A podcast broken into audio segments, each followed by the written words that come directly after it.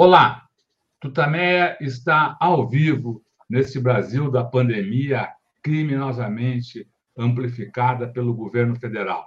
Estamos nós aqui nos nossos estúdios quarentênicos, a Eleonora. O Rodolfo. E do outro lado da telinha, conversa conosco hoje o advogado Roque Rexigel, fala lá do Rio Grande do Sul. A gente vai conversar sobre essa questão da superlotação dos presídios no Brasil.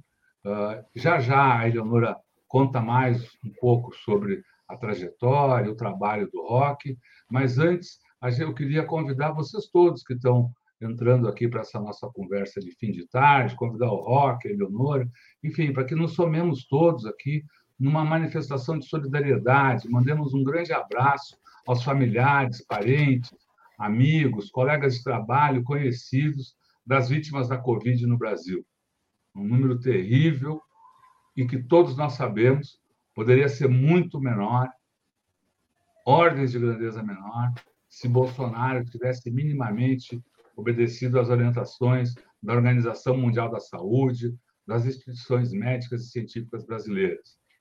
Não fez isso, e ao contrário, se somou ao vírus, atuou como sócio da doença, provocando aglomerações, indo contra o uso da máscara, deixando de comprar vacinas, enfim, todas aquelas atitudes e faltas de ação uh, bem demonstrada pela CPI da pandemia.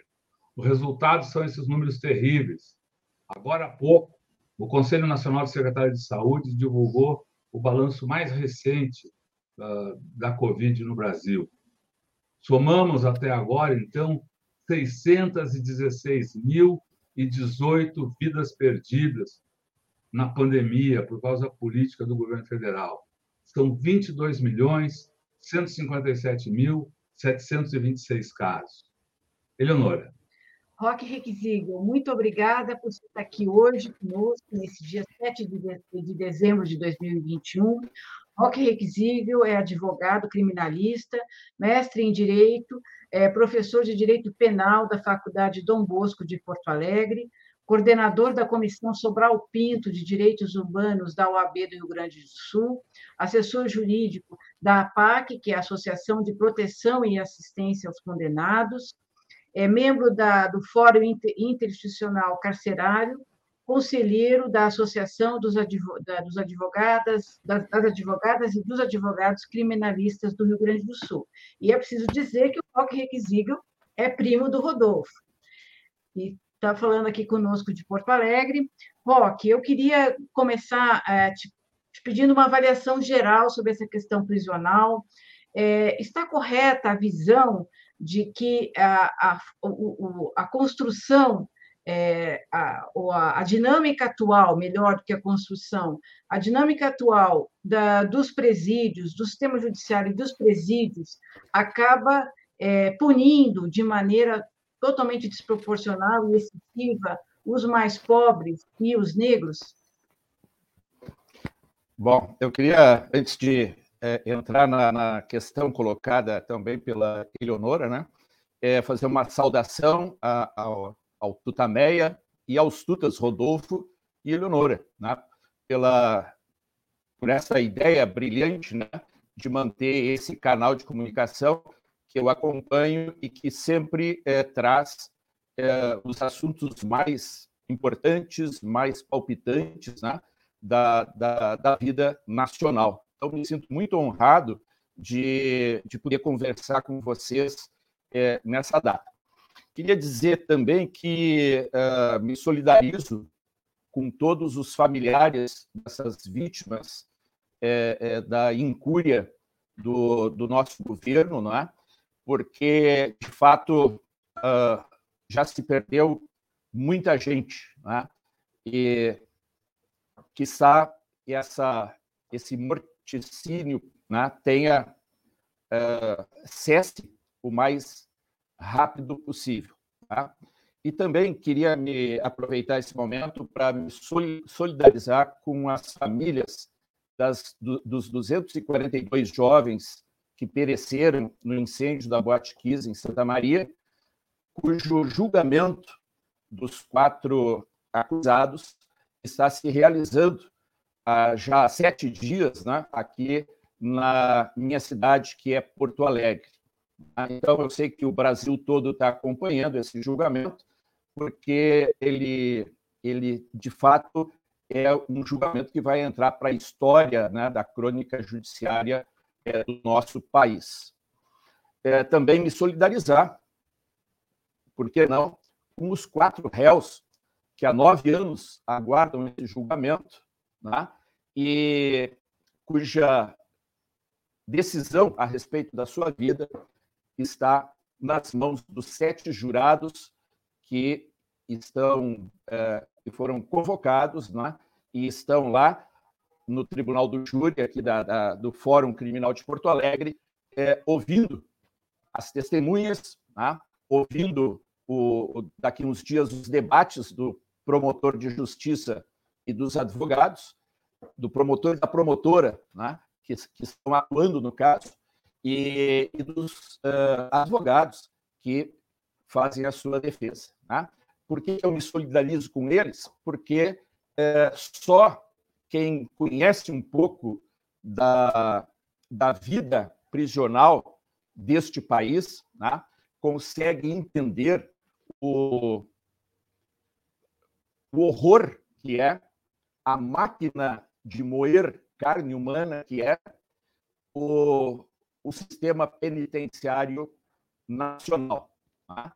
Então, uh, para mim, não importa quem, não importa o crime praticado, uh, eu sempre vou também uh, me sentir uh, muito chocado com aquilo que acontece com as pessoas que são condenadas a penas privativas de liberdade. Então, já entrando no, na pergunta é, que me foi colocada pela Eleonora para fazer um comentário a esse respeito, eu acho que tu tens toda a razão. Tá? A nossa população carcerária, ela, de há muito tempo, ela é formada por aquela parte mais vulnerável da população. É, na década de 50 ou 60, já um grande criminalista do nosso país, o Heleno Fragoso, ele cunhou uma expressão que até hoje ela é utilizada no meio jurídico, que é a, aquela que diz que a clientela do sistema prisional é composta pelos três P's: pretos, pobres e prostitutas, tá? que era aquela aquela parcela vulnerável da população, era aquela parcela é, da população que sempre era considerada como os suspeitos de ocasião, tá? e, e via de consequência que acabavam, então, é, se encontrando com o Estado, às vezes sendo a única oportunidade de se encontrar com o Estado, nas barras do Tribunal Criminal e, posteriormente, então, receber as benesses, obviamente que contém ironia, é, as benesses é, proporcionadas por um sistema prisional que, a meu juízo, ele é muito mais criminógeno do que preventivo ou ressocializador. Tá? Se nós pegarmos hoje a nossa população carcerária, em termos gerais no Brasil, nós vamos ver que a, a parcela maior, e isso é dado que a gente retira do, é, do censo realizado pelo IBGE, nós vamos verificar que a maioria do nosso uh, da população carcerária é negra, a, é, é, é não branca, não é? E, e da mesma forma, se a gente for buscar o perfil socioeconômico, nós vamos ver que a grande maioria, maior ainda do que o número de, de, de negros, que gira em torno de 68,2%, nós vamos perceber que a grande maioria é composta por pessoas que, uh, que são consideradas pobres, né? das classes C e D para fora. Se a gente pegar o perfil educacional, nós vamos ver que isso se completa, então. A maior parte da, da nossa população carcerária é, não tem o ensino fundamental completo. Né? Passou, uh, foi até o, o sexto ano e acabou se evadindo da escola pelos mais diversos motivos. Tá?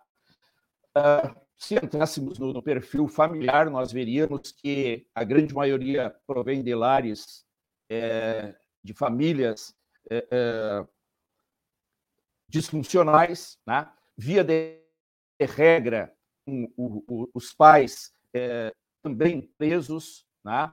ou então é, divididos e, e, voltados, separados e, e, e, voltados à atividade prisional e assim por diante. Né?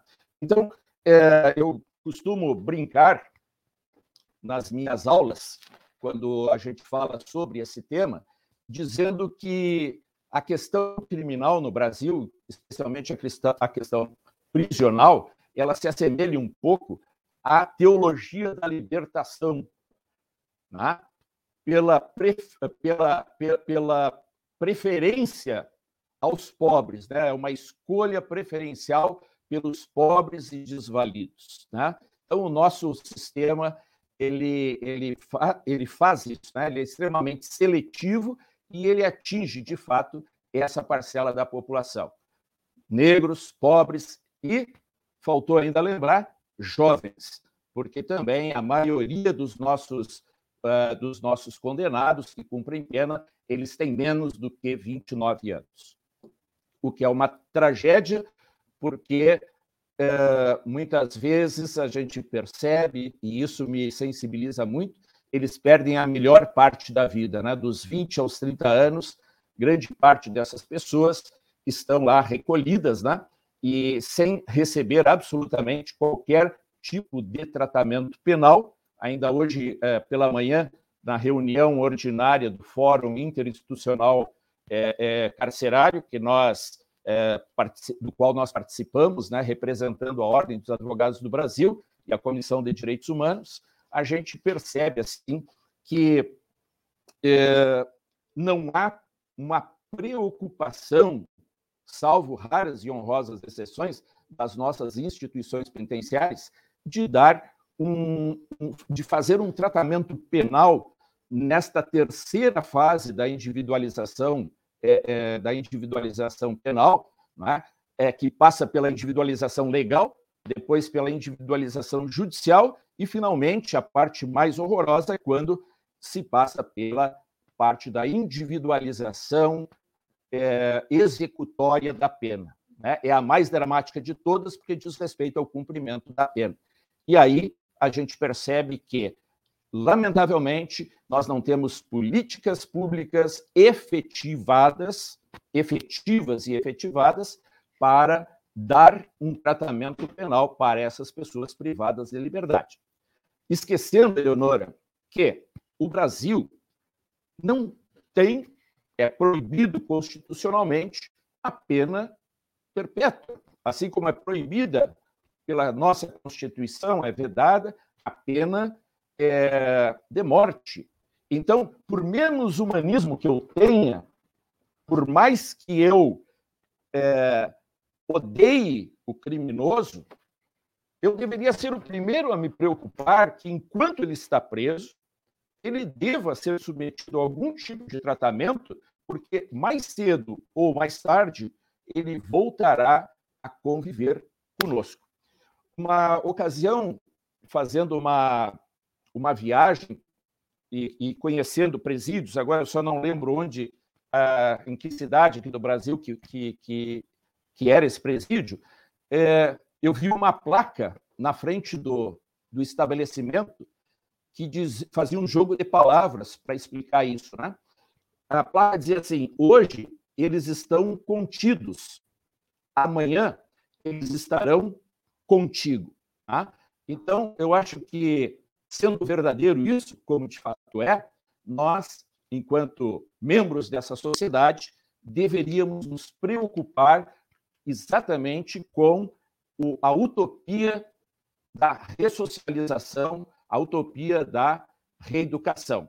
Porque se eu chamo isso de utopia, eu chamo porque a gente tem que sempre procurar caminhar para atingir o, o, o nível maior de ressocialização e de reeducação. Mas todo passo que nós dermos já vai ter um reflexo é, muito grande para aqueles que estão fora das prisões. Tá? E também não esquecendo que o fato de uma pessoa ter sido condenada por um crime, Rodolfo, não retira dela nem a condição de cidadão e muito menos a condição de ser humano. Tá? Quais são as regras do jogo? Tu praticou um crime, a sociedade, através do poder judiciário, através do Estado, vai te é, retribuir o mal causado pelo crime como o mal da pena. E qual é a pena que está no livrinho, no Código Penal? É a pena de privação da liberdade. E ponto final. Tudo que vier além da pena privativa da liberdade é excesso. Está fora do que prevê, do que preconiza, do que estabelece a nossa Constituição o nosso Código Penal e a nossa lei de execução penal. Portanto, ilícito, se está fora da lei.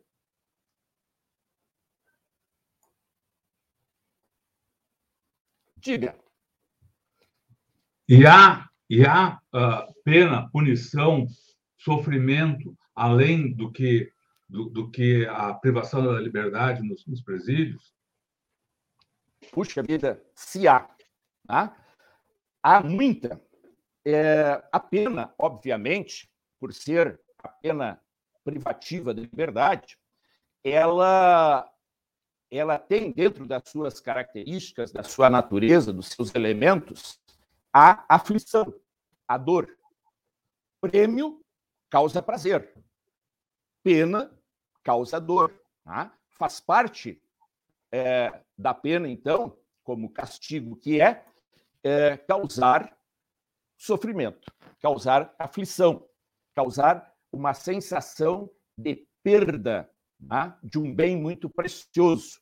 No caso da, da pena privativa da liberdade, a nossa liberdade, que para muitos, inclusive, é um valor superior à própria vida. É, com a pena pecuniária, né, é, vai atingir o nosso patrimônio. Segundo alguns, seria a parte mais sensível do corpo humano. Né? E terceiro, uh, os nossos direitos, no caso das penas uh, restritivas de direitos. Né? Então, são as três espécies de pena que, uh, que o Brasil adota. A pena privativa da liberdade, a pena restritiva de direitos e a pena de multa. Com relação à pena privativa da liberdade, então, é, como eu disse antes, né, ela deveria apenas e tão somente me privar da liberdade o que já seria de bom tamanho. Né? Todavia, uh, nós podemos pensar apenas e tão somente uma questão para demonstrar o quanto de sofrimento a pena privativa da liberdade, assim como ela acontece aqui no Brasil, é, extrapola o sofrimento de qualquer condenado. Vamos pegar uns números. Por exemplo, de acordo com o Departamento eh, Nacional de Políticas Penitenciárias, levantamento feito em 2019, e, perdão, em, em, é, em 2019, em junho de 2019, nós, no Brasil, tínhamos é, como número de presos em unidades carcerárias, veja só o tamanho desse número, né?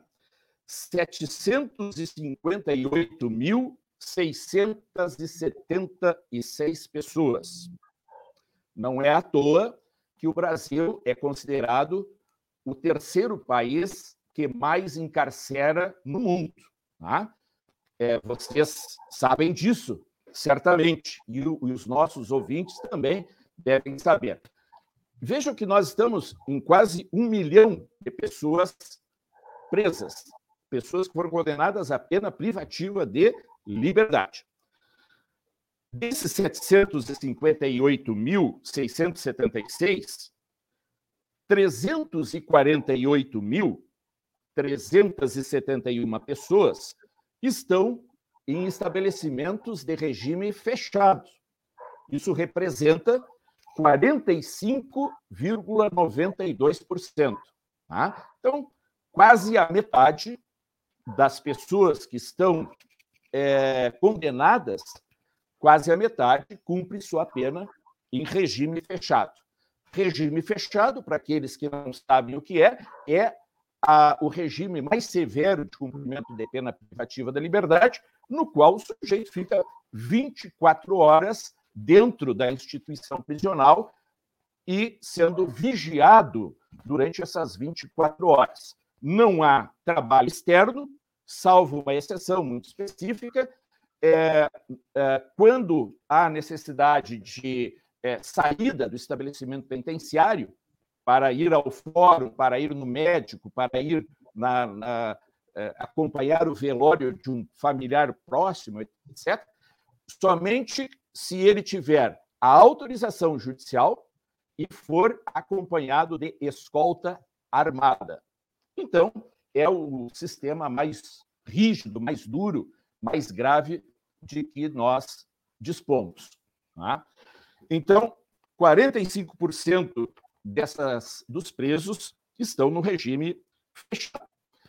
Mas há um problema muito sério que esses 45% eles estão já com a sua situação jurídica definida, estão condenados, estão cumprindo pena. Mas, Rodolfo, existe dois tipos de prisão. A prisão definitiva, quando tu já está cumprindo a pena, tu já foste condenado, a tua decisão já transitou em julgado, portanto, a tua situação jurídica está definida, mas tem também o preso provisório. Aquele preso que foi é, capturado em flagrante delito, aquele sujeito que é, teve a sua prisão em flagrante é, convertida em prisão preventiva, esses sujeitos, eles ainda não estão condenados. De acordo com a nossa Constituição, pelo princípio da é, não culpabilidade, ou também chamado princípio da presunção de inocência, são pessoas que é, são, devem ser consideradas e tratadas como pessoas inocentes, é, até que venha a condenação e esta condenação transite em julgado. Tá? De forma resumida, eles aguardam o julgamento privados de liberdade. Tá? Essa questão toda, mas isso é conversa para um outro dia, é, é que é, causou toda a discussão a respeito da famosa prisão em segunda instância. Tá? Mas isso aí a gente pode falar um outro dia que não nos interessa para o tema de hoje.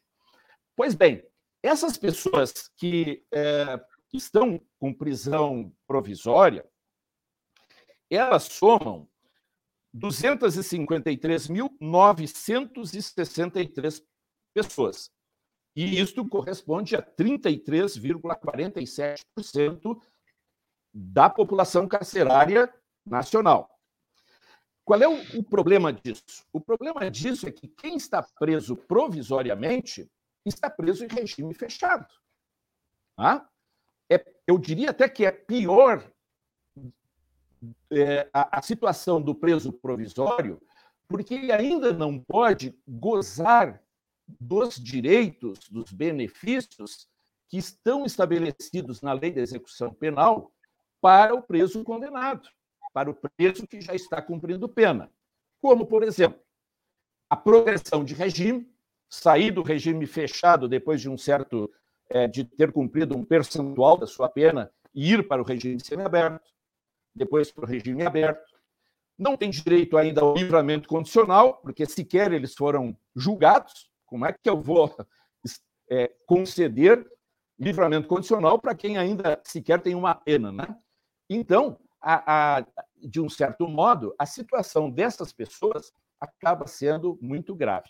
Sem contar o fato de que isto, este, é, é, é, esse excesso de, de pessoas no sistema prisional causa a superlotação. Tá? Então, eu considero, né, e, não, e não sou, evidentemente, uma voz isolada, né, é, que a superlotação prisional, é, o excesso de decretações de prisões provisórias, como a preventiva, acaba por inchar o sistema prisional, causando a superlotação, de onde decorre, de onde decorre todas as demais mazelas do sistema prisional, inclusive aquela colocada pelo Rodolfo a respeito do, é, do excesso é, que é colocado sobre os ombros dos condenados. Por que eu digo isso? Porque já é aceito convencionalmente é, pelos tribunais é, internacionais e pelas comissões internacionais de direitos humanos que a superlotação é, carcerária ela consiste no tratamento desumano e degradante do ser humano, que é vedado expressamente pela nossa Constituição. E que, em alguns casos, essas pessoas que convivem nesse ambiente superlotado também são vítimas do crime de tortura, que também é vedado na nossa Constituição Federal. Tá? Sem entrarmos no mérito de que toda pessoa, independente de ter ou não praticado crime, de ter ou não sido condenada, ela é merecedora de respeito à sua integridade física e moral. Não se pode solapar dela a dignidade da pessoa humana. E isso também tiramos do artigo 5 da nossa Constituição. Então, Agora, isso não é apoiado assiste... pela sociedade? Isso não tem o apoio, não é apoiado pela sociedade, ou por uma, ou por uma boa parte da sociedade? Isso Bom, só não, não existe apenas porque há esse apoio, há essa. O punitivismo. Há um, há um, parece haver uma, uma sanha de vingança uh, na sociedade que é uh, expressa aí uh, por muitos políticos, né? Que... Nos programas de, de, de TV é, vespertinos. Programas de rádio, né?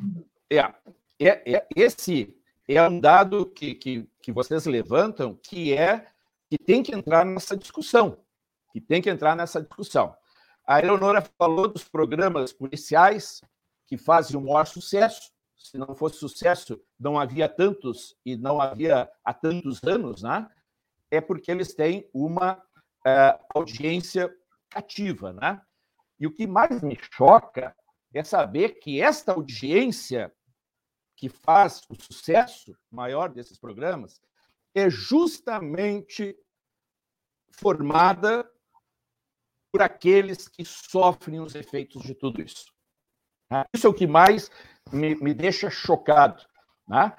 Tu conversa com a pessoa que trabalha na tua casa, ela acha que, de acordo com o, o apresentador X ou Y, né, é, nós temos aqui botar mais gente na cadeia, que as nossas leis são muito brandas, que as pessoas passam, passam bem dentro dos presídios, porque tem quatro refeições por dia, não pagam aluguel, né, não pagam conta de luz, é, é, tão grotesco isso que parece que essas pessoas é, desfrutam de um hotel de cinco estrelas.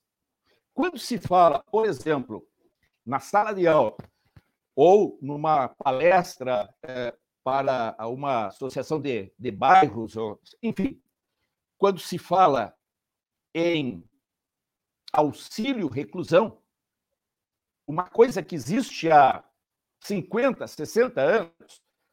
Né? Eu não tenho bem certeza, mas acho que foi criado no governo é, é, de Getúlio Vargas.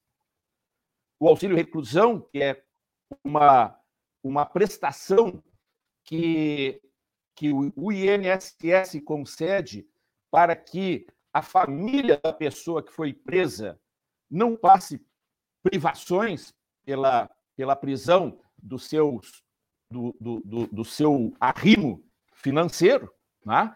Uh, desde que ele, na época da prisão, ele, ele fosse um segurado do INSS, portanto, não é para toda a população carcerária, aliás, é para uma parcela muito pequena da população carcerária.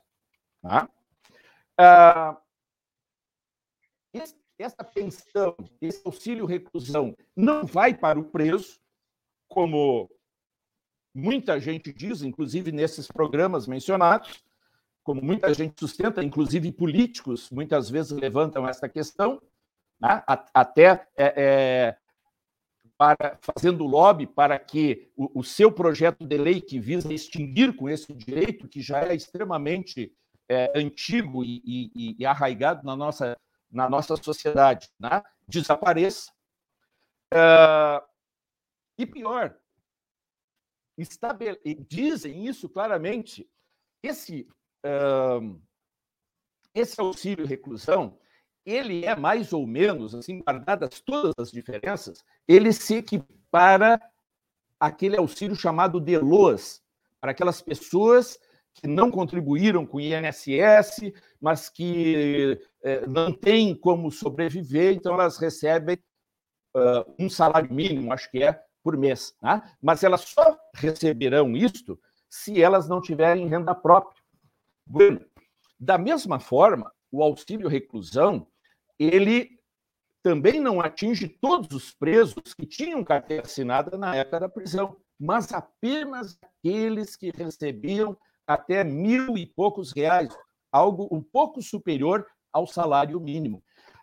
Agora, isto é o limite para que eu possa é, para que a minha família possa concorrer ao auxílio reclusão. Eles não vão receber mil e poucos reais, eles vão receber uma pequena fração, agora não sei qual é a mínima nem qual é a máxima, né? estabelecida lá pelo INSS. Todavia, nesses programas, e muitos políticos usam da, da, da tribuna, da, da sua tribuna, para dizer que é a chamada Bolsa Bandido, que foi criada pelo, pelo PT no governo Lula. É, é, é, é a tal da falsidade, da fake news que, que, prepondera nesse assunto, que nos deixa assim é, até nervosos quando a gente começa a ouvir ou analisar essa questão. Tá? Então, lamentavelmente, a, a, a grande parte, grande parcela da população, ela acaba sendo conivente com esse estado de coisa. Veja bem, Eleonora, que as casas prisionais, via de regra, uh, elas são circundadas por muros altos, só tem uma entrada e está sendo fechada. Tá? Isso tem uma razão de ser.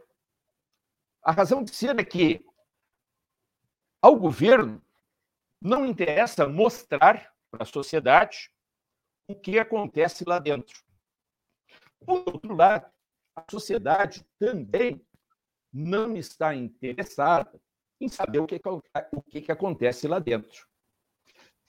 Atualmente, de uns anos para cá, em época de que todo mundo tem um telefone celular, e às vezes ele funciona melhor dentro do presídio do que fora, né? é que a gente pode come, é, começar a conhecer mais, a sociedade pode conhecer mais o que acontece dentro dos presídios. Né? Nós temos aqui em Porto Alegre uma produtora de, de filmes chamada, agora me foge o nome, mas ela é levada por um colega de vocês, que vocês certamente conhecem, porque ele é muito, é, muito conhecido na área, chamado Renato Dornelles. E a sua companheira cineasta é a Tatiana é, Sager. E eles lançaram aqui no Rio, no Rio Grande do Sul, e hoje é conhecido nacionalmente, e inclusive me parece que, que, que está aí na, é, é, no YouTube, na no Netflix e tal, um documentário sobre o Presídio Central chamado Central, justamente. Tá? Esse livro, esse filme, foi baseado num livro do Renato, que a gente chama carinhosamente de Renatinho, na, na intimidade. É, e o Renatinho, então, é, fez um livro chamado Falange Gaúcha, no qual ele é, explora, estuda e nos demonstra como é que funciona o crime organizado aqui no Estado e que uso o crime organizado faz do sistema penitenciário. E aí, então, a partir desse livro, que serviu de inspiração, eles fizeram um documentário. Passaram 72 dias dentro do Presídio Central, é, não foram a todos os, os fundos de cadeia, como a gente chama, que existem no Presídio Central, mas entregaram, em algumas situações, a máquina filmadora para que os detentos filmassem momentos os mais diversos da sua convivência dentro das celas, dentro das galerias. Bom, esse filme que é, já foi premiado inúmeras vezes, né, que eu recomendo para aqueles que não viram, que o vejam para que tenham pelo menos a noção do que, que é um presídio, a pena que o filme ainda, né, a, a, tecnologia ainda não nos permite que a gente coloque cheiro nas cenas, né, porque che, uh, o cheiro do presídio tu não esquece, né, tu permanece com ele durante vários dias depois que tu visita uma casa prisional, uh, para que, que a gente tome consciência. Né? Sabe, Leonora, eu dou aula há mais de 30 anos.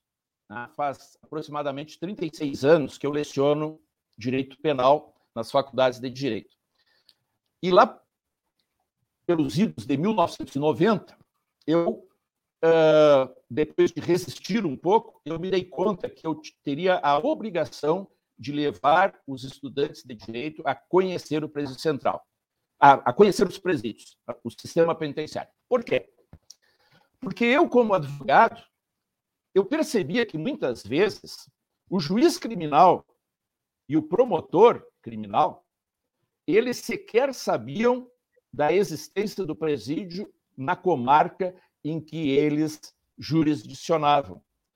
Ou seja, a pessoa que pede a prisão de alguém, que é o promotor, e o juiz que decreta a prisão de alguém, quando o condena, não tinham conhecimento, em muitas e muitas é, ocasiões, para onde eles estavam mandando a clientela daquela vara criminal.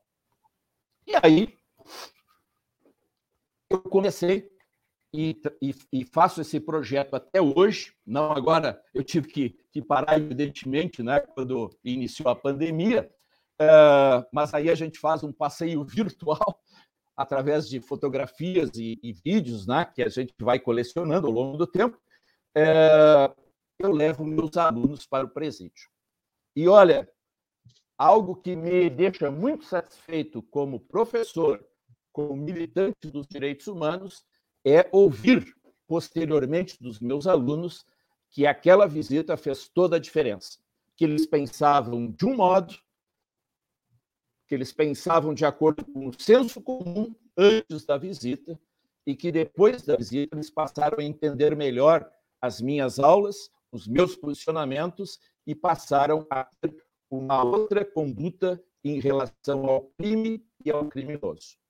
Porque Raquel, vamos, amigos... vamos, então, vamos então mostrar um pouquinho dessas, dessas cenas que, que seus alunos viam, veem, né? Uh, a gente tem aqui umas fotos que você uh, mandou aí para mostrar. Eu, eu, eu, tirei algumas, talvez as, não, não, não as mais dramáticas, mas apenas para que se possa ter uma pálida ideia do que vivem os, os apenados que cumprem pena no Presídio Central de Porto Alegre, que já foi considerado, não sei se ainda é, o pior presídio uh, do Brasil, depois eu poderia comentar, falar sobre isso. Perfeito. Vamos aqui as fotos rapidamente. Eu, eu, vou mostrar como que é. Eu faço um comentário rápido acerca isso. de cada. Ó, esse, então, a, a foto está por cima da gente, mas a sua voz uh, vai ser ouvida aí. Se você Perfeito. quiser comentar, aqui é uma Perfeito. visão geral do presídio.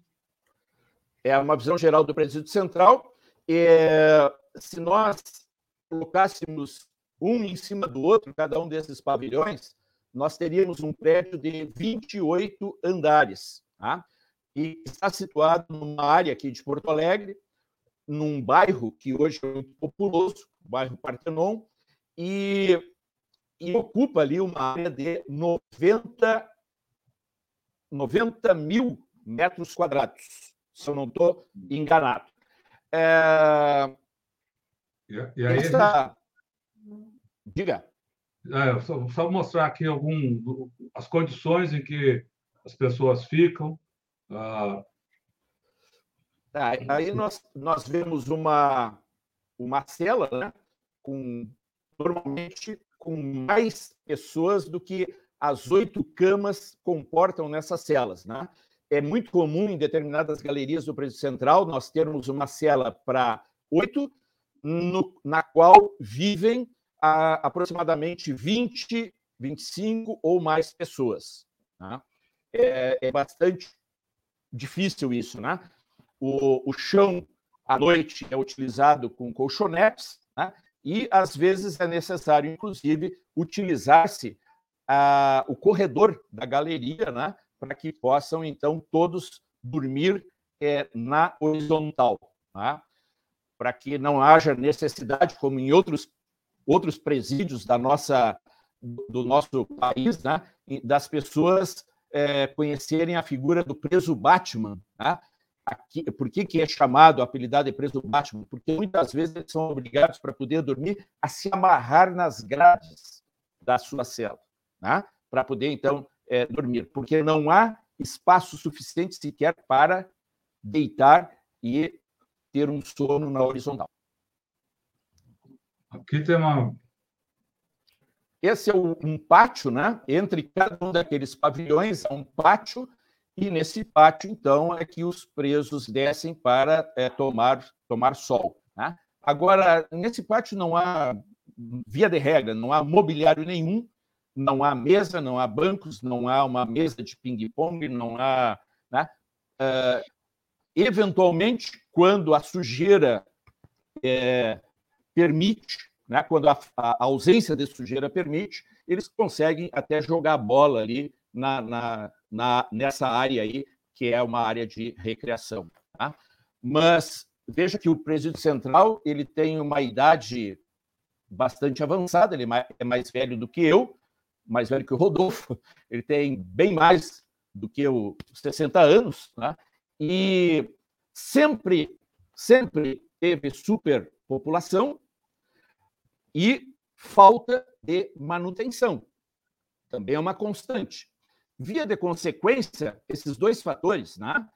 a idade avançada e a falta de manutenção, é, somada com a superlotação, gera problema no esgoto, na instalação elétrica e assim por diante.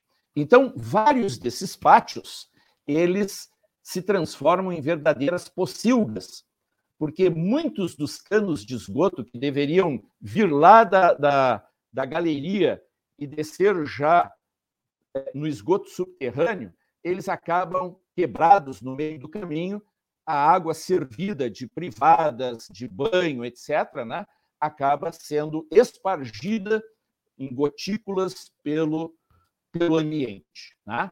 Isso causa sarna, causa doenças pulmonares, causa doenças infecciosas, enfim, né? Tuberculose é uma doença que, que é muito comum no, no sistema prisional aqui de Porto Alegre, muito embora o tratamento que é fornecido pela, pela Secretaria de Saúde seja bastante eficiente, tá? eles têm um planejamento interessante. Cada preso que entra no sistema, que passa pela porta de entrada do sistema, ele recebe um, uh, vamos dizer assim, o diagnóstico, né, o tratamento preventivo e, e, e, o, e, o, diagnóstico. E se ele for é, tuberculoso, por exemplo, né, ele vai entrar na, na, na, na rede da, do serviço de saúde e, quando sair do presídio, por qualquer motivo, né, por ganhar a liberdade, por ter cumprido a pena, etc., a, os, os postos de saúde terão seu nome cadastrado e continuarão ali, ali proporcionar o tratamento adequado. Então, isso é, é, é um, um, dos pontos positivos né, nesse mar de, de, de mazelas. Rock, exatamente essas condições uh, em que os, os, as pessoas cumprem pena no, no Central de Porto Alegre é que fizeram uh, com que uma juíza, uh, recentemente, no, no, aí em Porto Alegre, determinasse que, quem, que, que, cada dia cumprido, de pena cumprida no, no Presídio Central deveria contar por dois. uma decisão que provocou polêmica, recebeu muitas críticas dos setores mais conservadores e que, neste momento, está suspensa por, por decisão de um desembargador. Eu gostaria que você comentasse essa, essa sentença e a sua posição sobre ela, enfim, e, e os argumentos da, da juíza. Muito bem. É, nós temos aqui em Porto Alegre uma defensoria pública muito atenta e muito eficiente, especialmente no departamento, sem desmerecer os demais departamentos, evidentemente, mas especialmente no departamento que cuida da execução penal. Tá? Atualmente, a, a, a pessoa, a, a defensora pública responsável por esse departamento, né, que, que uh, coordena esse departamento, é a doutora Cíntia. Pois bem, essa defensoria pública, então, atenta que é a essa situação, uh, tem, ao longo dos anos, uh, feito os mais diversos, apresentado os mais diversos pleitos à vara de execução criminal ao Estado do Rio Grande do Sul para que esta uh, situação caótica do Presídio Central seja modificado. E baseado, baseados numa decisão que ocorreu no Rio de Janeiro, numa situação muito similar, num presídio em que a situação era muito similar àquela que nós encontramos aqui no, no na cadeia pública de Porto Alegre, o antigo presídio central, é, fez um requerimento para a, a doutora juíza, cuja, cuja função é responder pelo segundo juizado da primeira vara de execuções criminais aqui da, da, da, de, da cidade de Porto Alegre, da comarca de Porto Alegre, né? a doutora Sonali da Cruz Zluhan. Tá? A, a doutora Sonali, então, acatando esta manifestação, este requerimento, a demanda é, apresentada pela Defensoria Pública acabou, então, é, decidindo nos moldes é, que lhe foi pedido. De que, se a situação de superlotação do presídio central não tem solução, é de bom alvitre, para usar uma, uma expressão utilizada nos, nos meios jurídicos, né, de que o preso que lá cumpre a sua pena tenha um desconto. Né? Isso é, se chama, no, no jargão jurídico, de remissão, que tenha uma espécie de remissão da pena. A remissão é um instituto que te possibilita é, ganhar um dia de pena a cada três dias de trabalho efetivo, ou a cada 12 horas de estudo. Tá? Não vamos entrar aqui no fundamento filosófico disso, porque ele é, ele é muito é, é muito evidente, né? um incentivo para que a pessoa aproveite o tempo que está na, na prisão para melhorar um pouco a sua vida através do trabalho ou através do estudo. Pois bem, a doutora Sonali, então, concede esta decisão de que seja contado em dobro. A cada um dia cumprido de pena, é, o sujeito, então, consideraria, para fins de, de, de execução penal, cumprimento de dois. É, este percentual é um percentual extremamente elevado, por certo. Tá? Vejam que a remissão prevista na lei é na, na, dá uma relação de 3 por 1. Eu tenho que trabalhar três dias para ganhar um.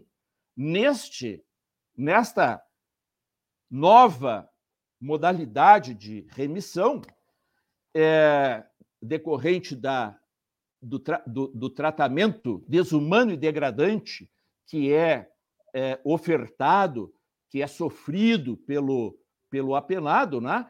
ele vai descontar um dia de pena a cada dia de efetivo cumprimento de pena.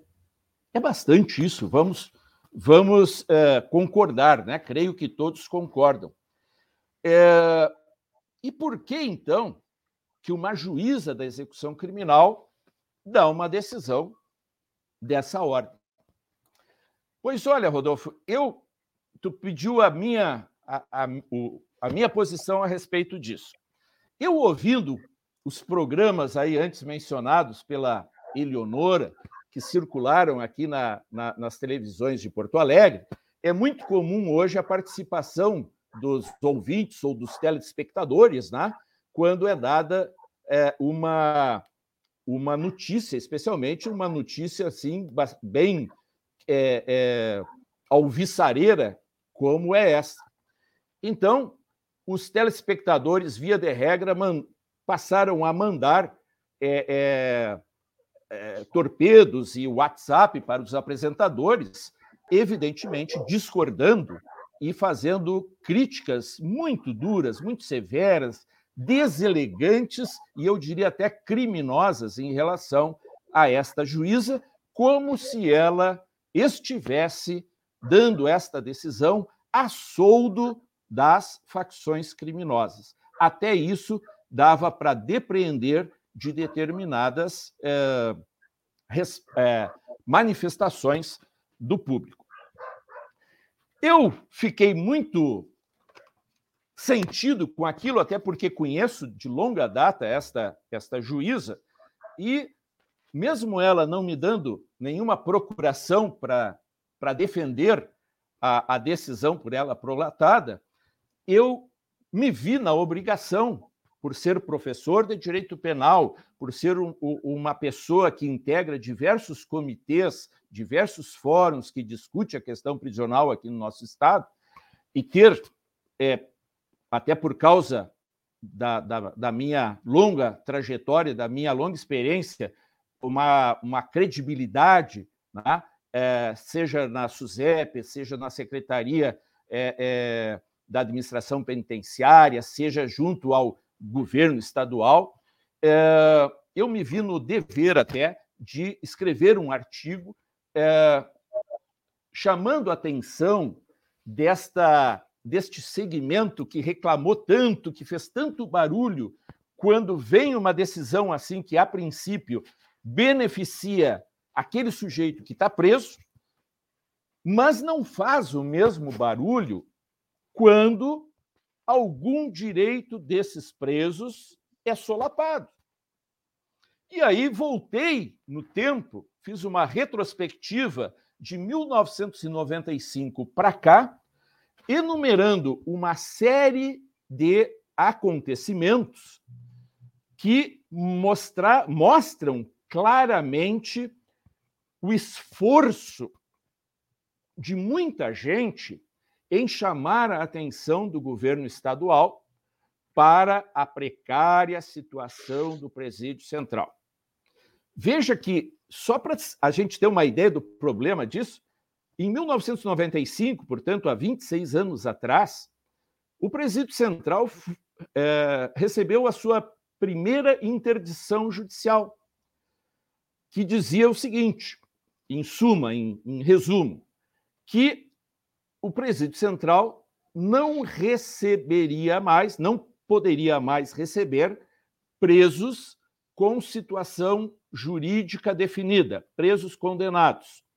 Se o Roque respondeu o processo preso lá no Presídio Central, e nesse momento a sua sentença condenatória transitou em julgado, ele deve sair do Presídio Central e ir para uma penitenciária.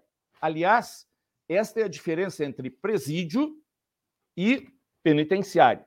Presídio é aquele lugar, aquele lugar onde é, eu tenho a minha liberdade cerceada para aguardar um julgamento. Eu sou preso para aguardar um julgamento. É, penitenciária é o local onde eu devo cumprir a minha penitência, onde eu devo cumprir a minha pena. Veja então que desde 95 há esta interdição parcial, é verdade, mas há essa interdição. Agora me pergunta, alguma vez a população do Presídio Central foi 100% provisória? Não.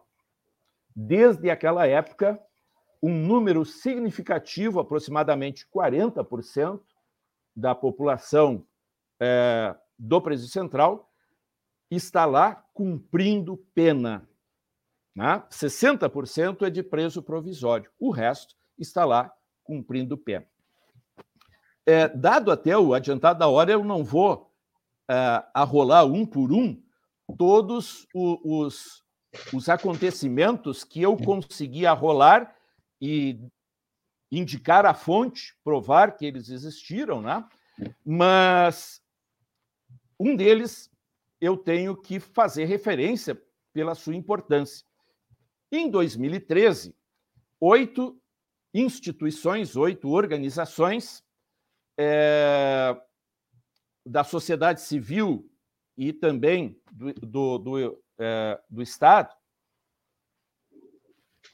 fez uma representação à Corte Interamericana de Direitos Humanos para que citasse o Brasil e exigisse do Brasil uma solução para o Presídio Central de Porto Alegre. Então, participou o CREMERS, o Conselho Regional de Medicina, o CREA, Conselho Regional de Engenharia e Arquitetura, e a OAB.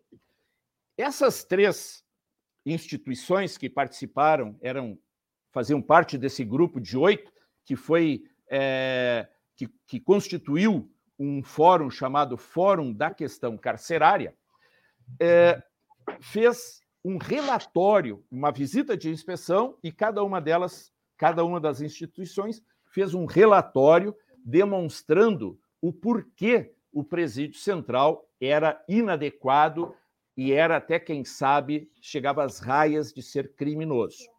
O CREA analisou evidentemente que a, a, a parte de construção, né, a parte material.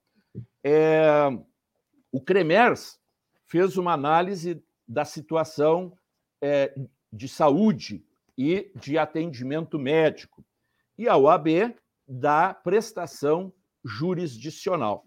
Isto, além de outras, de outras provas, né, é que instruíram essa representação à Corte Interamericana de Direitos Humanos, que imediatamente, no início de 2014, já citou o Brasil e determinou, através de uma decisão liminar, que fossem tomadas, é, agora não me lembro exatamente o número, né, mas que fossem to tomadas diversas providências de caráter emergencial.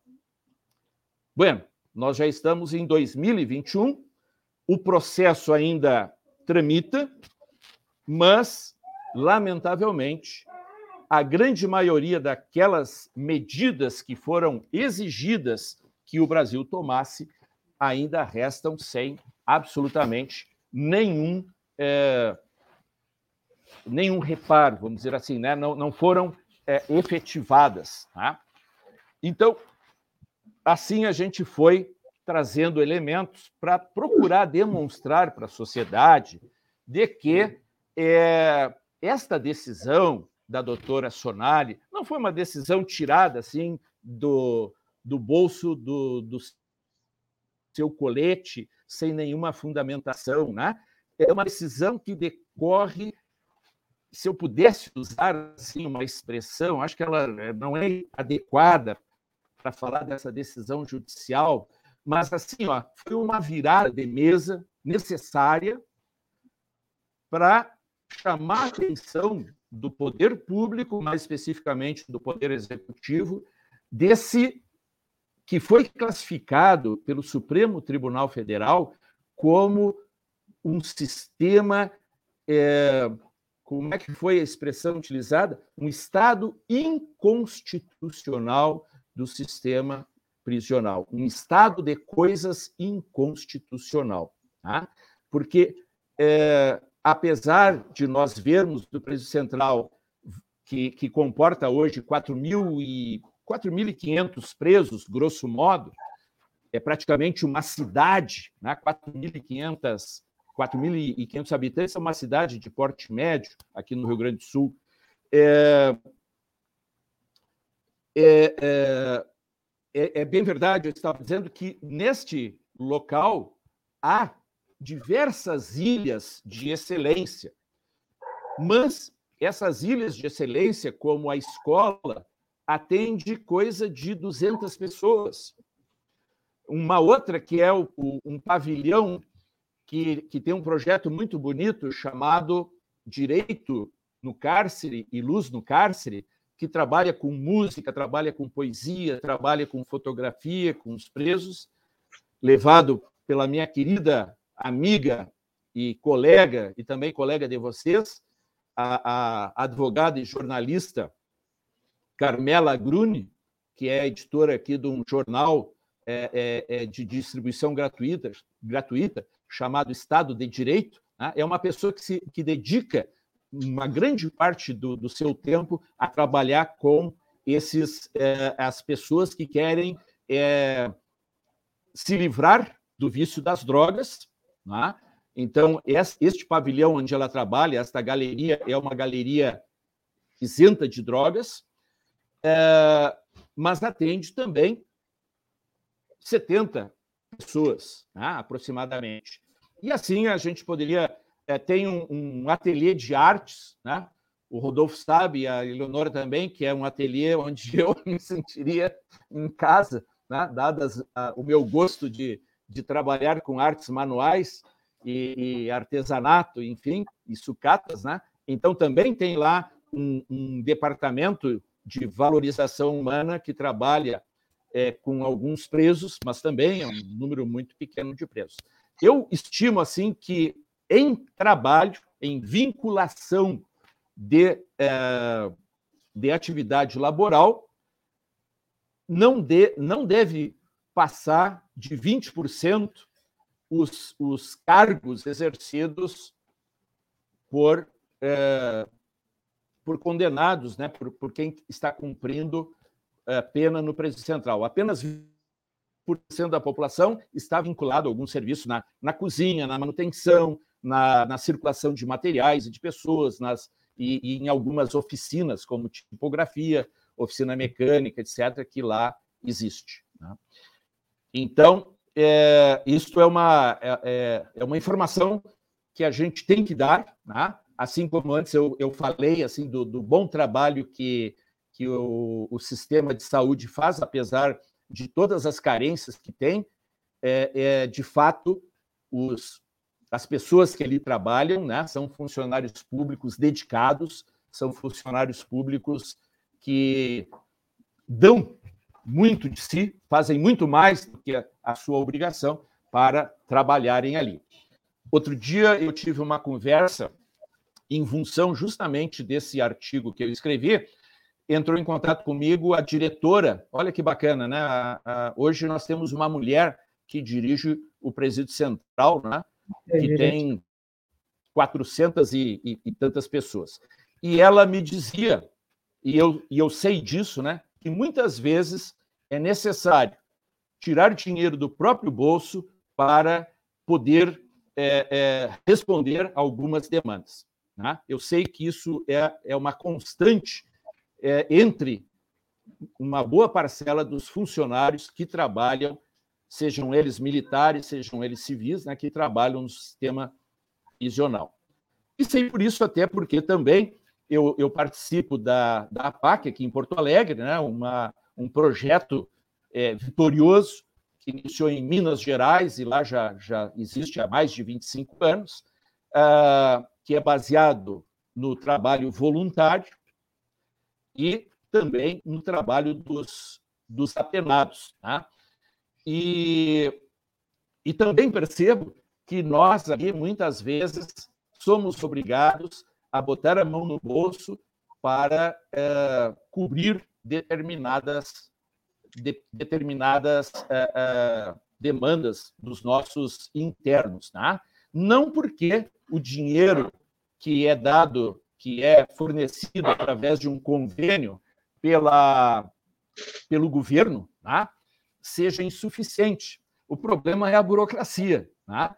Nós atendemos ali um número limitado de presos, são 40 vagas que nós dispomos, nós recebemos um valor determinado mensal para suprir o custeio de, dessas pessoas, né? Mas esses, esse valor que nós recebemos, ele tem destinação específica. Mesmo quando a gente economiza e faz sobrar dinheiro, no final do mês nós temos que prestar contas e devolver aquilo que não foi gasto nas rubricas determinadas, alimentação, luz, água, salário de alguns funcionários da segurança e da, e da secretaria, né, que são empregados da, dessa associação que a gente chama de APAC.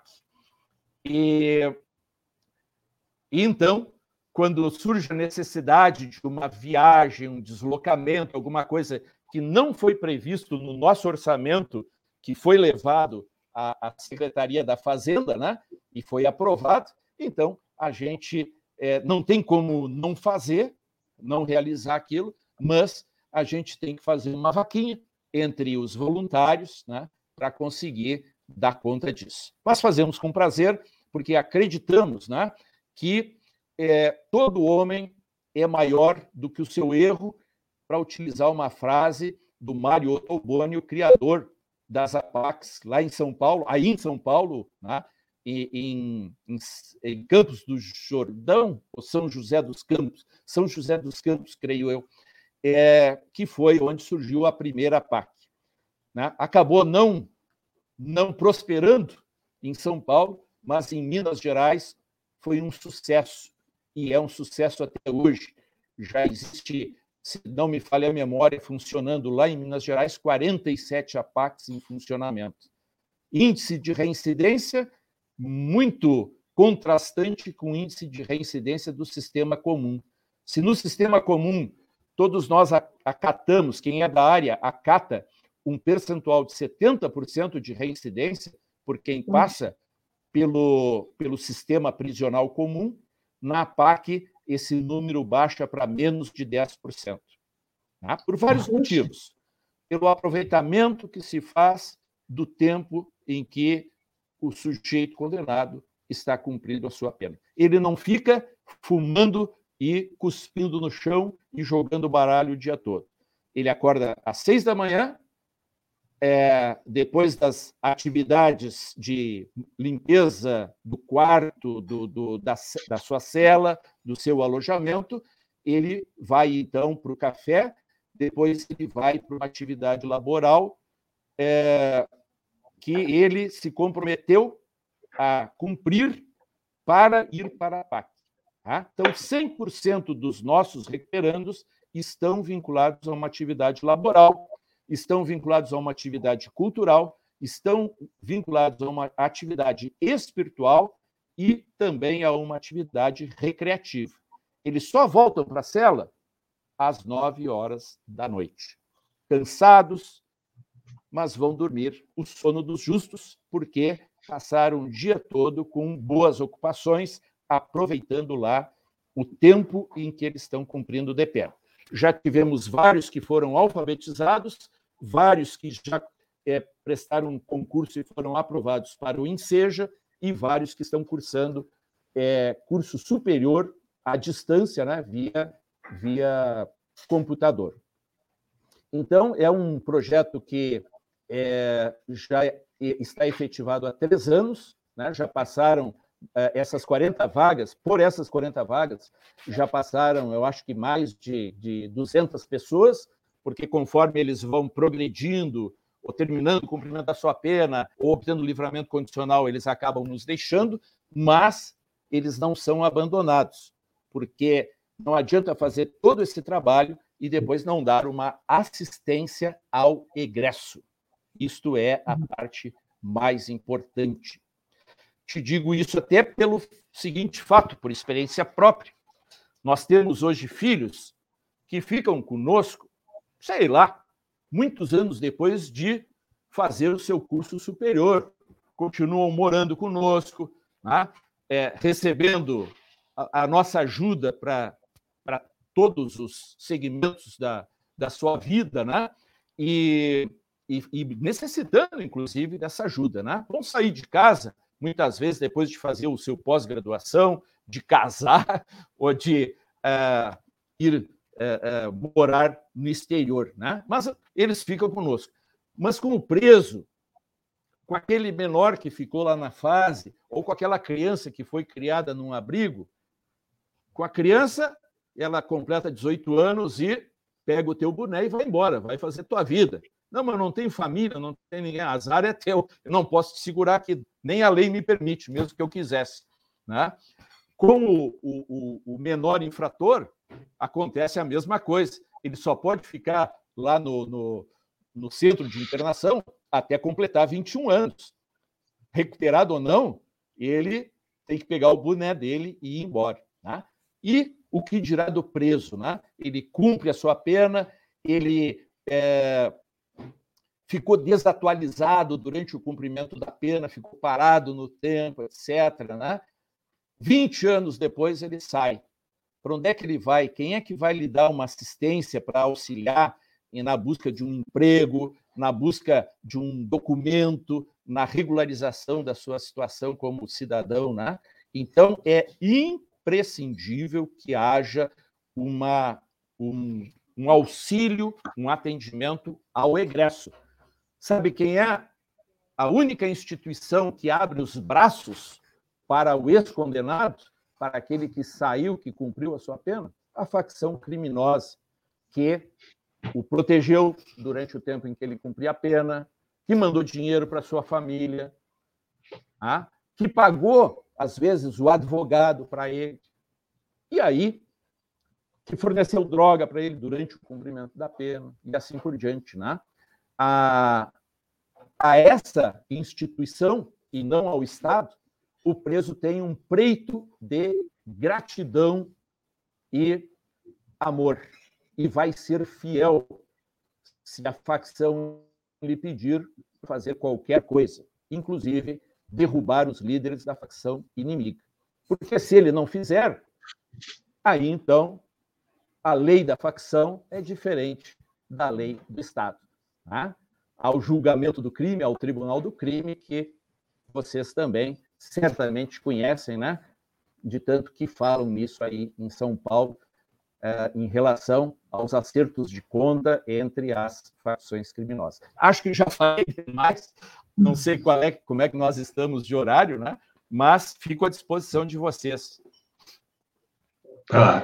Roque, você começou é, essa entrevista falando uh, rapidamente, até fazendo uma, uma menção ao, ao, júri, ao, julgamento do caso Kisa. A gente, já que você está aqui conosco hoje, nesse momento, nós entramos no sétimo dia do julgamento, queria, e você está acompanhando esse processo, queria que você fizesse alguma observação, como é que essa coisa está andando, qual é a perspectiva é, de fim desse, desse julgamento, queria que você falasse alguma coisa sobre isso, que, sobre esse caso que enfim, está sendo acompanhado pelo Brasil inteiro, como você falou. A gente tem visto ah, nas redes sociais uh, críticas uh, de familiares das vítimas ao desenrolar, mas, enfim, uh, acho que a, a, uhum. questão geral. Muito bem. A, a, agradeço a, oportunidade até de falar sobre isso, né? É, muito embora isso pudesse servir para um outro programa inteiro, né? Porque é, esse julgamento é um julgamento que vai entrar, já entrou na história não só do judiciário gaúcho, como do, do, do judiciário nacional. Né? É, é, é, um julgamento sui generis. Né? Pelo número de vítimas, são 242 vítimas e 636 e 636 sobreviventes. Bueno, característica dessas vítimas, todos jovens. Né? Eu não sei exatamente a idade média, mas presumo que fique por volta dos 22 anos. Então, é, é algo que não tem como não comover quem quer que seja. O mais empedernido dos, dos homens, né, vai se emocionar diante de um resultado tão trágico de um acidente dessa magnitude. Por que, que eu estou acompanhando o, o julgamento, em, não só em tempo real, mas presencialmente? Por, porque eu não sou advogado de, de nenhuma das partes, nem dos réus e nem das vítimas, né? como assistente da acusação. Eu estou acompanhando, Eleonora, esse julgamento como membro da OAB.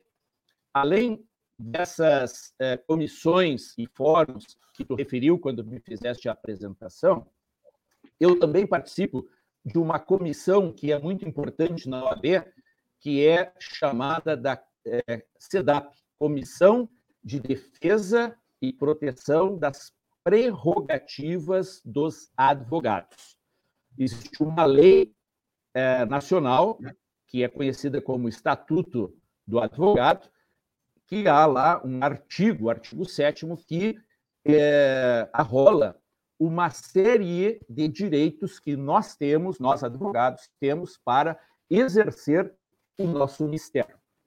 E, às vezes, esses direitos são impedidos, são obstaculizados, seja pelo vigilante na porta do foro, seja pelo juiz que está presidindo a audiência, seja pelo delegado de polícia lá na delegacia, que não me permite examinar um processo ou conversar com o meu, com o meu constituinte, que está no xadrez da delegacia, ou do carcereiro, que não, perdi, não permite a minha entrada no presídio porque a hora é inadequada ou não sei o quê. Tá? Ora, o nosso estatuto nos, nos dá o direito de, por exemplo, já que nós estamos falando aqui sempre de presídios, né, de ir ao presídio a qualquer hora do dia ou da noite, durante as 24 horas do dia, para entrevistar o nosso constituinte, para pegar a assinatura dele na procuração, que eu preciso para entrar com uma, uma medida judicial é, é, de emergência no, no plantão do judiciário e assim por diante. Então, eu estou lá nesta condição, juntamente com aproximadamente mais seis a dez colegas que pertencem a esta comissão, e nós, então, nos, nos fizemos uma, uma tabela, uma escala, né? É, cada um vai num, num turno do, do julgamento, porque é, vocês sabem que esse julgamento deve durar aí aproximadamente 15 dias. Nós estamos hoje já no sétimo dia, então é bastante puxado, bastante pesado. E não só é pesado em termos de tempo, como também é muito pesado em termos psicológicos, eu diria. Tá? É, dentre as testemunhas que estão sendo ouvidas, grande parte delas são constituídas por sobreviventes da tragédia, vítimas da tragédia que trazem que, apesar de, por graça e obra de Deus, não terem perecido na, na, na naquele incêndio, é, restaram sequelas horrorosas, amputações, cicatrizes de queimaduras, doenças pulmonares, e talvez a, a, a mais grave delas, aquela que a gente não enxerga, que é o dano psicológico. então, eu, eu estive, por duas oportunidades, eu ouvi é, depoimentos que foram de fato chocantes. Nós estamos lá num salão, eu não sei quantos metros tem aquele salão, mas está lotado de pessoas, porque está lá os familiares das vítimas, os familiares dos réus, advogados, jornalistas. Tá? Então, é um lugar onde há, naturalmente, um burburinho, apenas e tão somente pela presença das pessoas. Todavia, quando essas testemunhas que eu ouvi no domingo, que foram ouvidas, melhor dizendo, no domingo, e que foram ouvidas hoje pela manhã, a gente podia ouvir, muitas vezes, a respiração da testemunha. Um silêncio sepulcral, pelos eristados, lágrimas escorrendo na face de várias pessoas do público. Porque era tão comovente ouvir aquilo que muitas vezes, e vejam que nós estamos há nove anos da tragédia. Hoje nós ouvimos, hoje pela manhã foi ouvido o, o sujeito que fazia o som eletrônico, o, o DJ, que fazia o som eletrônico quando não tinha banda, quando não tinha som ao vivo. E ele levou tempos até se dar conta do que estava acontecendo, porque ele estava lá naquela, sei lá, acho que é uma cabine à prova de som e tal, né? Então ele levou um certo tempo até se dar conta do que estava acontecendo. Ele com a mulher grávida em casa, ele começou a contar como é que ele fez para sair de lá. E volta e meia, ele parava de falar, sua voz embargava, às vezes ele soluçava, contando o que, que é encontrar a morte pela frente. Né? Então, está é, nesse clima né? o, o, esses dias de julgamento, um clima muito tenso, muito pesado, em, em, em razão daquilo que está lá sendo discutido. Tá? Bueno, já foram ouvidas diversas testemunhas, eu, eu te confesso que eu não sei o número total de pessoas que serão ouvidas, mas já houve um acordo entre acusação e defesa e cada um abriu mão, é, cada parte abriu mão de pelo menos uma testemunha. Né? Uh, a defesa vai enfrentar um problema muito sério, que é a divisão de tempo. Se o Ministério Público está com dois representantes e também há alguns assistentes da acusação, que são advogados contratados pela, pelos familiares das vítimas, né? É, eles terão o mesmo tempo para falar do que os quatro réus que terão aquele mesmo tempo dividido, então, por quatro. E se tu tem mais de um advogado na tua equipe, e mais de um vai falar, tu ainda vai ter que dividir com o teu colega o tempo. Então, para cada réu, ficou é, determinado, por força legal, isso está previsto em lei, a divisão resultou em 37 minutos de fala para fazer a sustentação da inocência dos seus, dos seus clientes, né? ou da necessidade de desclassificação do homicídio doloso para algum outro crime, como homicídio culposo, ou para, sei lá, é, é, é, incêndio culposo, ou qualquer coisa assim, é, eles vão ter que, que examinar aquelas 20, quase 20 mil páginas que compuseram 200 volumes. Né? Se vocês olharem na televisão, na frente do juiz, vocês vão ver, se não me falha a memória, são três pilhas cor-de-rosa, né? três faixas rosa. Não sei se dá para perceber pela, pela, pela tela, né? que se trata de é, dos processos, dos cadernos de processo. Né? são 200 daqueles cadernos, né? um número que chega quase a 20 mil páginas. É, então a gente está nessa expectativa, né? É um júri que a gente sabe que horas começou, sabe como começou, mas nós não sabemos nem que hora vai terminar, nem que dia e nem tampouco ninguém se arrisca a dar um palpite sobre o resultado. Tá? Não sei se tu Legal, tem alguma questão específica que tu gostaria Não, não acho que, acho que essas observações mesmo que eu queria, que nós queríamos é agradecer muito aí o, o, seu tempo, a sua atenção aqui ao Tutameia e ao todo o público que se formou aqui para acompanhar essa entrevista, essas observações, informações que você nos trouxe aqui. E nesse momento de agradecimento, eu queria te convidar e convidar aqui a, a nossa pequena assembleia que está aqui no, no, no Tutameia para que a gente se some num outro agradecimento. Estamos falando tanto de sofrimento humano, uh, um agradecimento aos profissionais, às profissionais, às mulheres e aos homens que atuam aí na área de saúde, no Serviço de Assistência Básica de Saúde, estão na linha de frente do combate à Covid. Colocam suas vidas em risco em defesa das nossas, em defesa da vida do povo brasileiro, e, ao mesmo tempo, sofrem o ataque, o desprezo, o boicote que lhes é promovido pelo governo federal. As mulheres, os homens que atuam em todas as instâncias do combate à Covid, o nosso muito obrigado.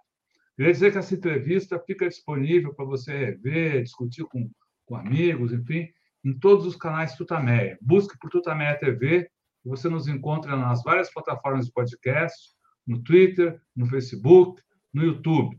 No YouTube, não deixe de se inscrever no nosso canal, clicar na sinetinha para receber avisos de novos vídeos. Visite também o site Tutameia, que ancora todo o nosso trabalho e traz reportagens sobre as entrevistas e observações que fazemos aqui sobre a, a vida, a política, a economia, a cultura no Brasil, no mundo também. Uhum. É, o endereço é tutameia.jor.br. E agora, antes do boa noite, do tchauzinho, eu queria passar de novo a palavra para o Rock, para que ele faça, então, a sua 100 perguntas, faça a sua mensagem para o pessoal que está aqui com a gente e que vai seguir conosco pela internet afora. Rock, muito obrigado, a palavra é sua. Muito obrigado, você bem rápido, então, né, nessa fala final. É, me solidarizando e me congratulando com essa referência que tu fez a, a todos os agentes de saúde, a médicos, enfermeiros, técnicos, enfim, porque realmente esses são, foram, são e foram o, e serão os verdadeiros heróis que nós precisamos né, para o enfrentamento é, desta doença terrível né, que acomete o mundo. Né? Precisamos de pessoas que acreditem na ciência e que façam as coisas acontecerem. É, gostaria também de parabenizar o, o Tutameia pelo trabalho que, que, vocês fazem, que é um trabalho fundamental, né, divulgando sempre é, é, projetos, divulgando ideias, né, é, sempre com convidados muito especiais. Não sei o que, que aconteceu hoje, que fizeram uma exceção, né? isso eu estou falando aqui, mas é, normalmente são pessoas muito mais capacitadas e gabaritadas do que eu e, e, que dominam muito bem os assuntos sobre os quais aí são tratados. E para finalizar, eu queria é, deixar aqui um recado de uma assistente social muito querida por quem é da área é, penitenciária, da área carcerária aqui do Rio Grande do Sul. O Rodolfo sabe o carinho que, que eu tenho pela, é, pela profissão da, do assistente social. Tá? Seus pais foram assistentes sociais, várias outras tias nossas é, é, foram assistentes sociais, né? e aquela que ainda resta ainda resta viva da, da, daquela grande família é uma assistente social de, de escola, muito gabaritada. Por casualidade, é a minha madrinha. Mas não é a ela que eu quero prestar essa homenagem que vou fazer agora, sim a uma grande pessoa que foi Maria Tavares. Maria Tavares, uma assistente social que desde a década de 40 ou 50 passou a se dedicar ao tratamento penal.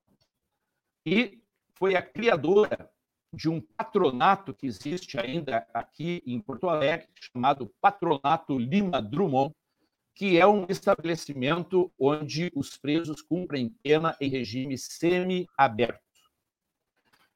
E a dona Maria Tavares, que faleceu a questão de três ou quatro anos, com mais de 100 anos de idade, ela simplesmente era uma pessoa idolatrada pelos presos que passaram pelo patronato Lima Drummond, que hoje ainda é uma referência aqui no estado do Rio Grande do Sul. Havia fila de espera para cumprir pena no patronato. Por quê? Por causa do amor, por causa da alteridade, por causa da empatia. Eu sempre digo para os meus alunos aquilo que eu vou dizer agora para ti e para Eleonora, Rodolfo. É muito fácil amar vocês não só pela amizade que nos une, pela, até pelo vínculo consanguíneo, mas porque vocês são pessoas muito parecidas comigo, pessoas bonitas, inteligentes, cultas. Ah, então é fácil a gente exercer o amor. Nunca me fizeram mal nenhum. Difícil é a gente amar o diferente. Difícil é amar aquele que pensa diferentemente de mim, que tem outros princípios. E pior ainda, Difícil é amar aquele que praticou um crime contra alguém da sociedade. E conforme o crime, é muito mais difícil ainda. Então, a gente tem que se despir do preconceito, olhar essas pessoas como um outro ser humano, saber que as regras do jogo estabelecem, como já disse anteriormente, pena privativa da liberdade para quem cometeu o crime. Ponto, é só essa. Tá? E a, e a Maria Teresa então, ela tinha um bordão que dizia o seguinte: não há homens irrecuperáveis, mas sim métodos inadequados. Então a gente tem que. É, agora eu, eu, estou fazendo uma referência a, ao falecido ex-secretário de Segurança aqui do nosso estado, José Paulo Bisol, uma pessoa também é, daquelas que não vem mais, daquelas que se, são diferenciadas.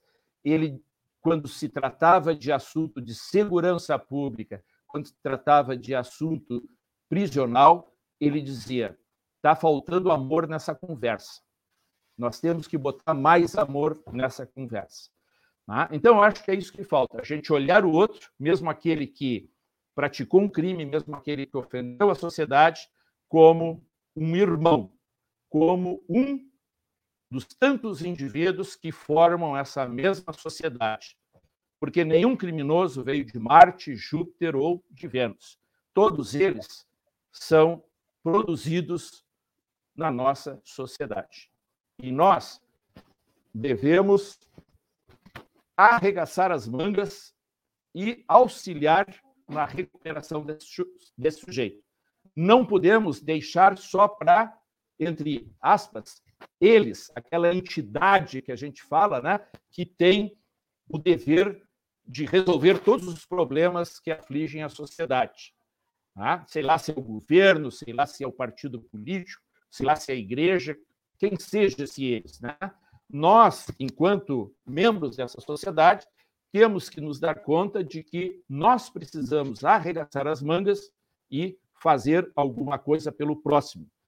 É, porque eu melhorando a situação dos condenados, conseguindo que com o meu trabalho, com a minha dedicação, com o meu esforço, com o meu suor, com a minha energia, eu consiga auxiliar alguém a reduzir o índice de reincidência, eu estou ajudando a mim, estou ajudando aos meus filhos, que eu quero que saiam em segurança à noite, eu quero que saiam e voltem para casa em segurança eu estou auxiliando a minha mãe, que é uma senhora de 90 anos de idade, que quando vai no supermercado pode ser atacada por um, um, um trombadinha um foragido da, da justiça que resolve tirar a sua carteira com os parcos recursos que ela tem. Né? Então, o meu recado é esse: que todos façam um esforço para olhar o criminoso não como maior parte da sociedade faz, dizendo que bandido bom é bandido morto. Ou melhor, é, é, parafraseando novamente o Dr. Mário Ottobani, a gente pode dizer vamos, que bandido bom é bandido morto, mas só que com outro olhar. A gente tem que matar o bandido que existe dentro daquele homem e salvar o homem que existe dentro dele. Tá? Porque só assim a gente vai estar ajudando a construir uma sociedade mais justa e mais fraterna, que é o nosso ideal. Acho que é o ideal de todos, né? Cada um busque o seu caminho a trilhar para auxiliar nessa busca, nesse escopo.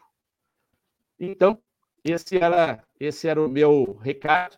Agradeço a oportunidade de ter falado para vocês, já me desculpando, né? Se cansei aí a, a assistência de tanto que falei. Maravilha. Muito legal, Rock. Muito, Muito obrigado, obrigada. então, aí. Boa noite aí. Boa noite, Rock. Boa Obrigada. Noite. E parabéns aí à luta, né? Boa um noite, beijo pessoal. Para a Cláudia e para a Laura. Isso. Obrigada. Obrigado. Tchau. Tchau. Tchau.